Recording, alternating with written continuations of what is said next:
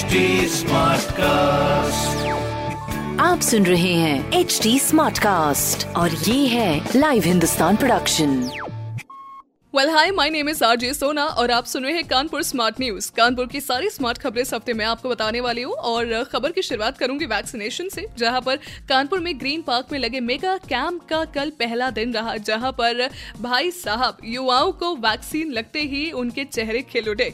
कल पूरे 856 लोगों को वैक्सीन लगी। अब तक अगर आपको वैक्सीन नहीं लगी है please register yourself on W W W dot CoWIN dot G O V dot in दूसरी खबर, जहाँ पे हैलेट में डीआरडीओ लगा रहा है ऑक्सीजन प्लांट जिससे लोगों की परेशानी कम हो सके।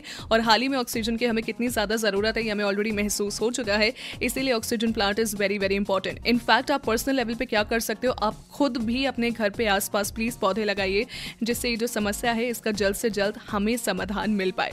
तीसरी खबर है हमारी आरटीओ की, जहाँ पर कानपुर आरटीओ में 30 जून तक लर्निंग लाइसेंस नहीं बनेंगे। 23 अप्रैल से बंद चल रहा है इसका काम, और अभी 30 जून तक ये काम बंद रहेगा। तो अगर अभी आपका लाइसेंस बनाने का कोई भी इरादा है तो 30 जून तक के थोड़ा सा इसको टाल दीजिए।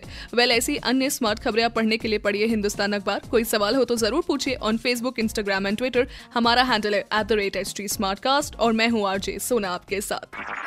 आप सुन रहे हैं एच डी स्मार्ट कास्ट और ये था live Hindustan production HD Smartcast.